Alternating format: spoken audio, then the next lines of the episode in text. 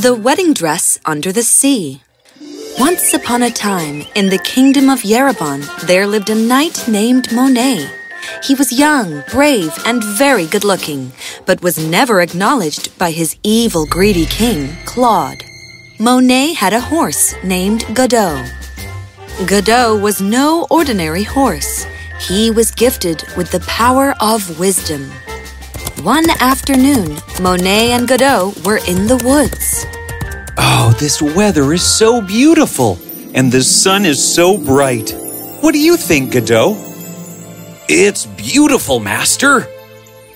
Let's go deeper into the forest. We can eat some berries there. Godot galloped into the woods, and Monet looked for berries. Suddenly, Monet spotted a shining feather. Oh, what a beautiful feather! It feels like I am holding fire and my hand isn't even burning.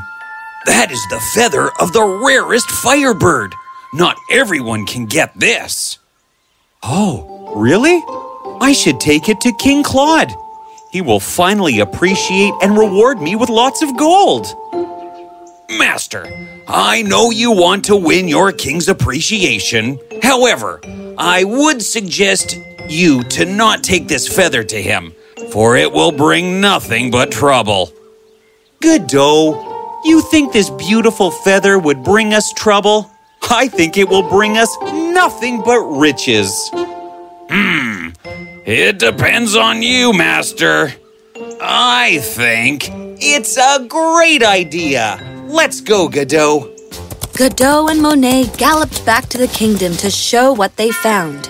Monet presented the firebird feather to the vicious king. Your Majesty, I found this beautiful feather of the rare firebird for you as it represents your prestige. Very well, Monet.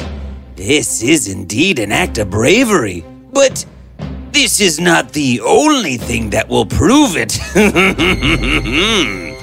if you can bring me the feather, you can bring me the bird too. bring me the bird, else I will throw you in the lion's den. Monet was shocked by the king's demand. It was impossible for him to bring the fierce and mighty bird. Monet walked out of the courtroom and wept. What's wrong, Master? The king. The king asked me to get him the firebird. How can I bring him that magnificent creature? I am going to be thrown in the lion's den. Don't worry, Master. I'll help you. Ask your king to bring us a hundred bags of maize to be strewn over the large field of this village, and he will get his bird. Monet went to the king and demanded for the same. Maize? All right then. The next day, King Claude sent his men to scatter the maize on the field.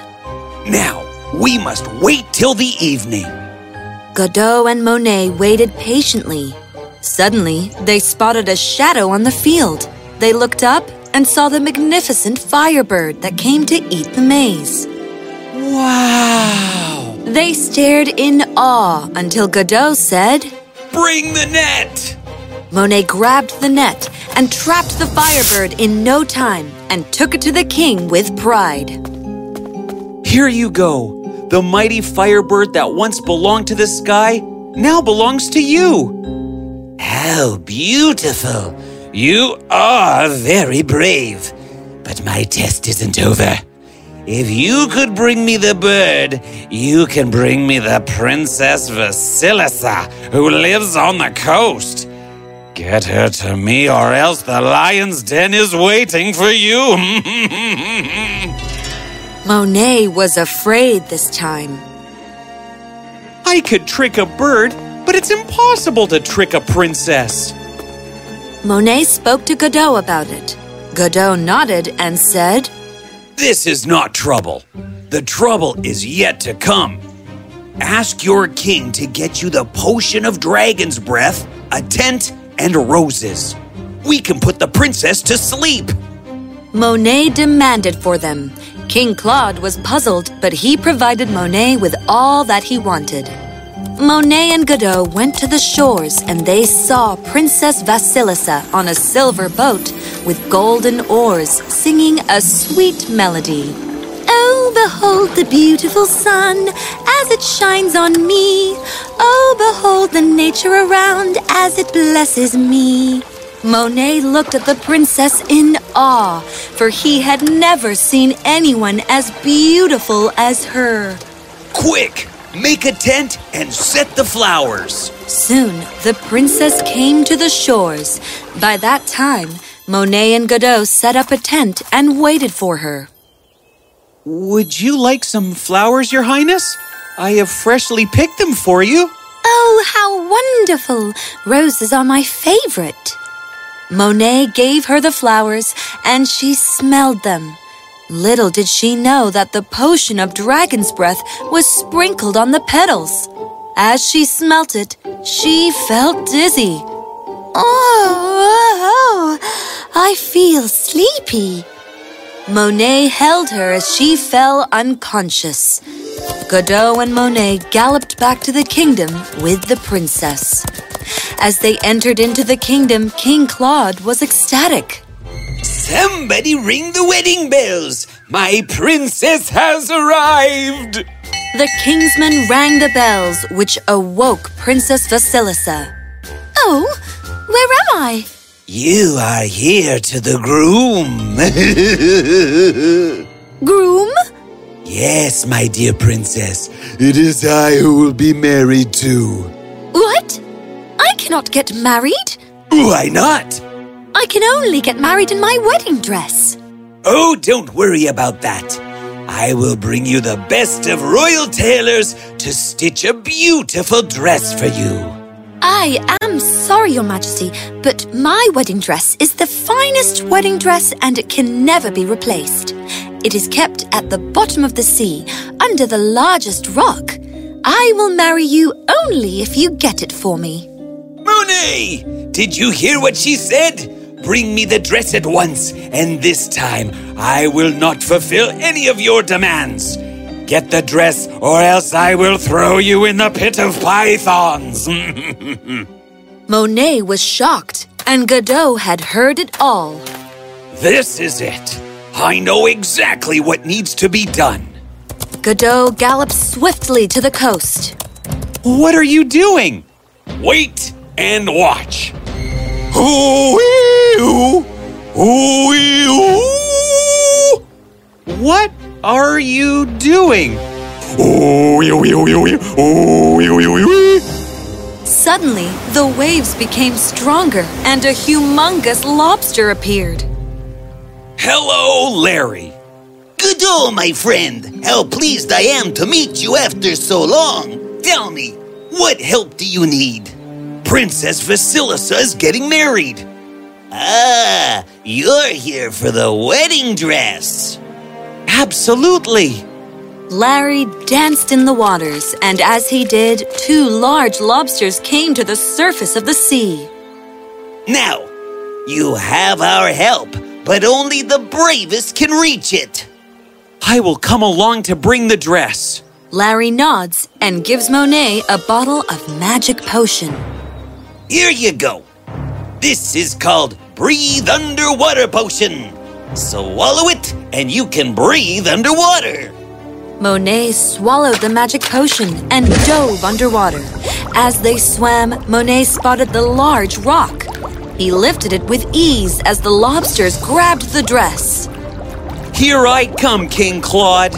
Monet came out of the water and the lobsters followed him. Ah, finally the dress. We are almost at the end of all our troubles. Almost? Why almost?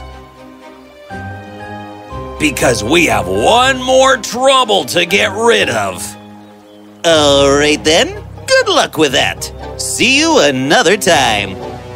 No, I need the favor from you for that trouble. Ooh, what is it? Godot told Larry the lobster and Monet everything that he had planned. That's all? This is a very simple task. Come on, let's go. Godot and Monet victoriously went back to the kingdom. Your Majesty and Your Highness, I have got the princess's wedding dress from the bottom of the sea as demanded. I hope you are content. Great now.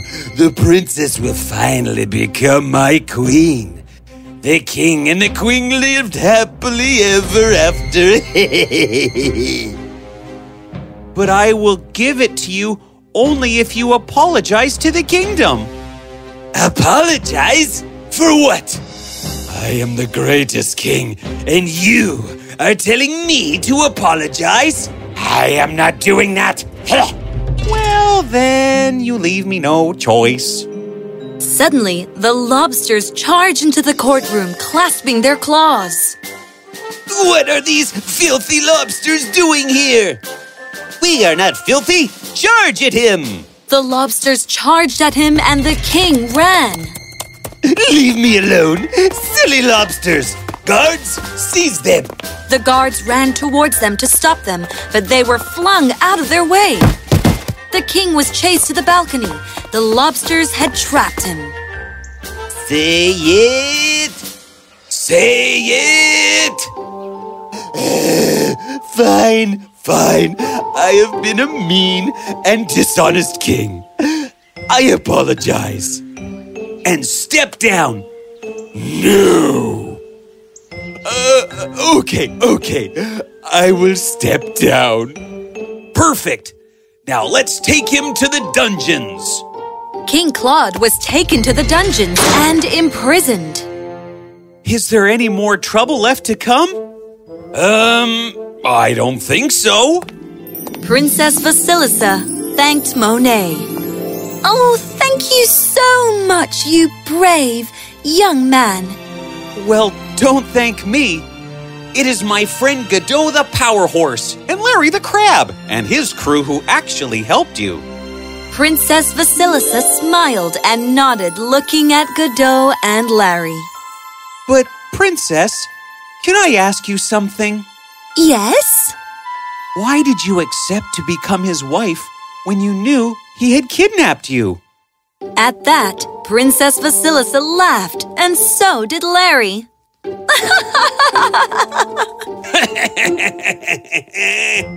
Monet and Godot were confused.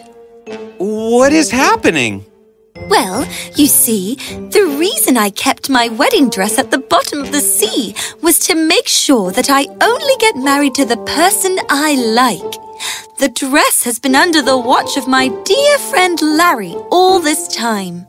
Larry is your friend? Yes, and I had told him that if ever someone else comes to take the dress instead of me, then know that I am being forced into a marriage, and you must come to rescue me.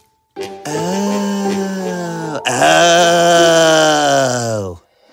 And thus our story comes to the end. Monet was made the new king of Yereban. He would often go visit Princess Vasilisa as they had become good friends. And as for Godot and Larry, well, see it for yourself.